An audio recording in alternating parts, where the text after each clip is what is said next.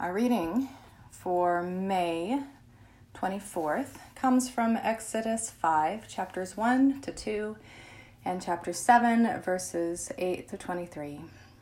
After Moses and Aaron went to Pharaoh and said, "Thus says the Lord, the God of Israel, let my people go so that they may celebrate a festival to me in the wilderness."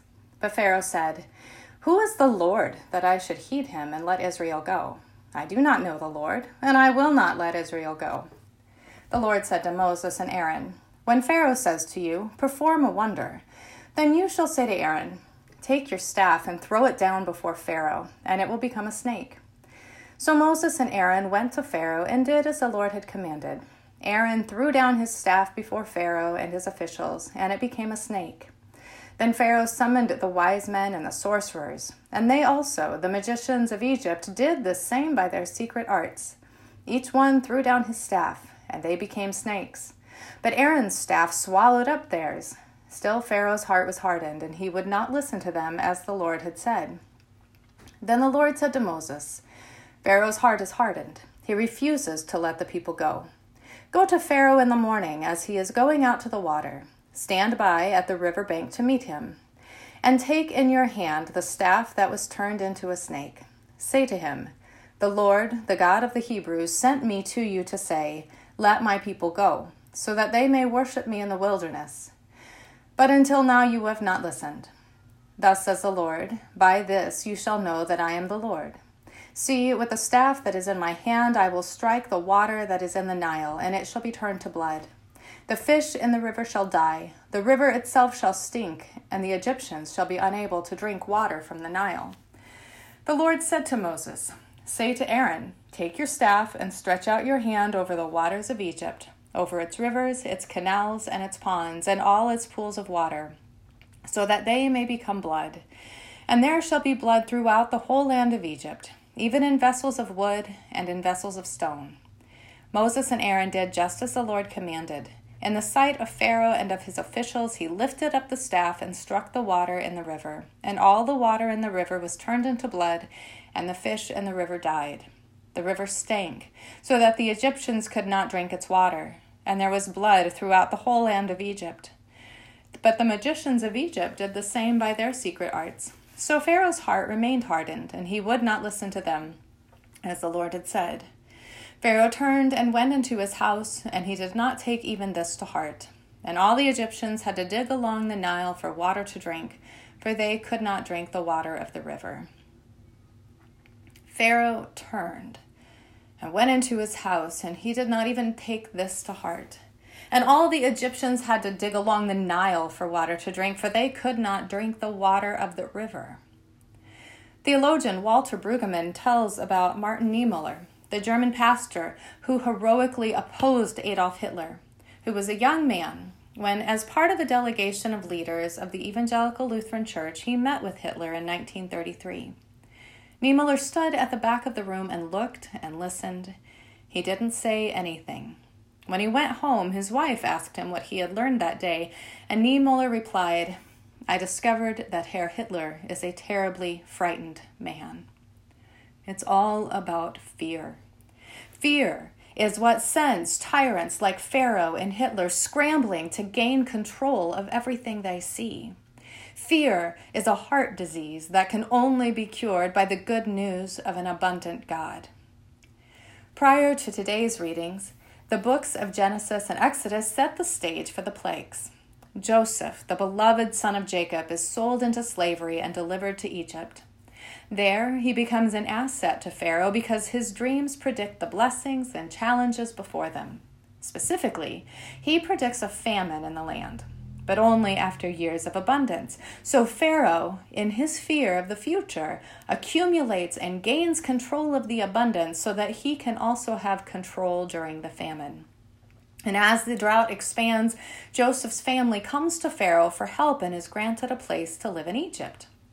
And all seems to go along just fine, except the generations of Jacob continue to multiply. They literally swarm throughout Egypt, and this causes Pharaoh to fear. Now, as the years pass, Pharaoh fears that the Hebrews may very well overpower him and his people, so he makes them slaves. again controlling abundance for his own pleasure and safety. He even goes so far as to demand that the midwives kill all the male babies born to the Hebrews. But the women fear God more than Pharaoh, and the babies keep coming, including Moses. But we'll talk about him in a few weeks. Now, all of this happens over the course of about 400 years. Finally, God hears the cries of the people and sends this same Moses, along with his brother Aaron, to convince Pharaoh to let the Hebrews go so that they can worship God in the wilderness. But Pharaoh admits he doesn't know this God, and he doesn't care. Moses shows signs. Pharaoh's magicians do the same. Moses turns the Nile into blood, cutting off not only the water and food supply, but also cutting away one of the Egyptians' gods. But Pharaoh just turns his back and goes into his palace, where he has whatever he needs. He turns his back on Moses. He turns his back on God. He turns his back on his own people, leaving them to scramble and dig in order to find drinkable water in the land. As long as Pharaoh isn't personally inconvenienced, he doesn't bother to listen. He doesn't need to listen. His concern is of himself only, because he is a tyrant. He has a heart disease. He suffers from the crazy fear of scarcity. Now, I had the pleasure of hearing theologian Ellen F. Davis talk about Pharaoh this week. She commented that there are three different kinds of fear: crazy fear, natural fear, and holy fear. Crazy fear is just as it sounds, the kind of fear that allows one to leave all sense of community, the kind of fear that pits one against all others, the kind of fear that fuels tyrants and narcissists.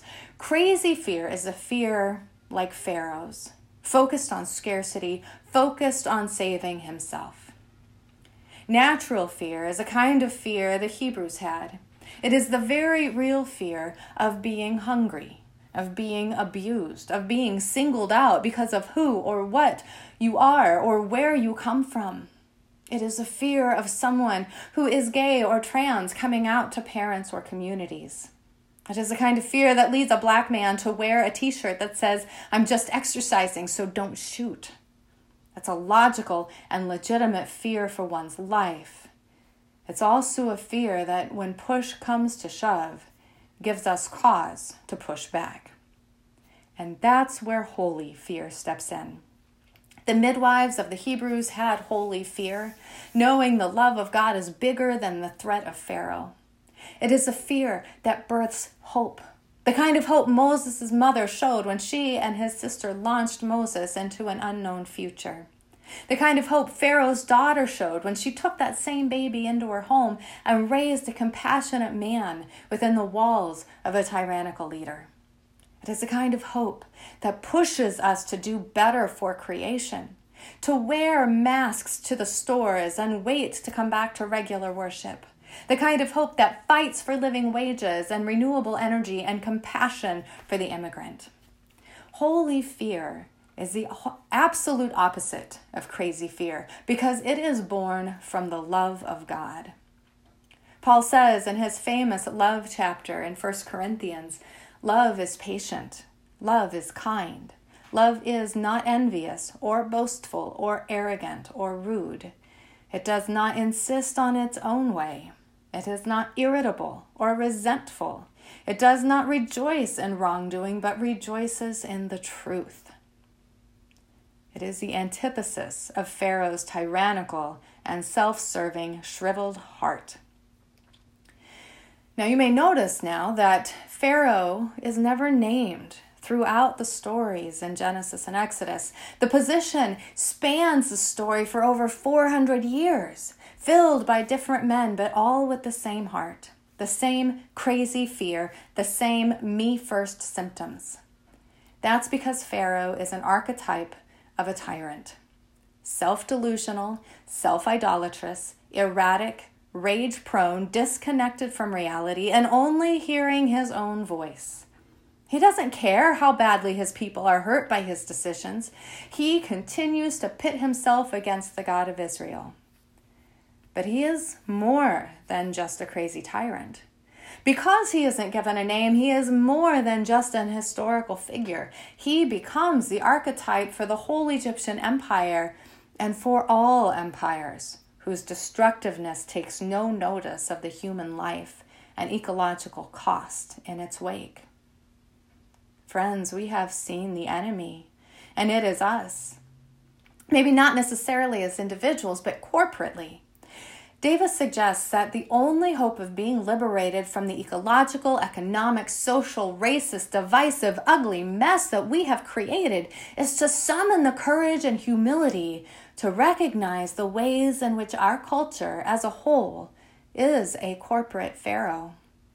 Healing our heart disease is a matter of finding the political and social will to stop the economic and social practices that wreak destruction at a pharaonic scale. The cure to this crazy fear is a holy fear, born of hope and love. It is a healthy fear that challenges our ways of behaving as if we created the world and it should bow to our power. Holy fear is empowering, not paralyzing. It is a fear that doesn't act necessarily for the good of myself, but for the good of all creation. We need only look to the cross to see holy fear at work. Self-giving under a self-serving empire. Compassionate under corrupt leadership. Forgiving under a shame-focused culture. Hopeful under tyrannical and crazy fear. This, my friends, is the hope and call of the people of God, to live in holy fear as a counter-narrative to a world longing for abundant life. It won't be found as long as we scramble for it, kicking and clamoring, pushing aside others, and taking care of ourselves first. This abundant life and the story it tells is a story of God. It is a story of a wedding banquet where all are invited. The story of the prodigal son welcomed home. The story of lepers healed. The blind who see, the lame who walk, the people freed from tyranny. It is a story of God's love unleashed in this world. This is a story I want to tell. Amen.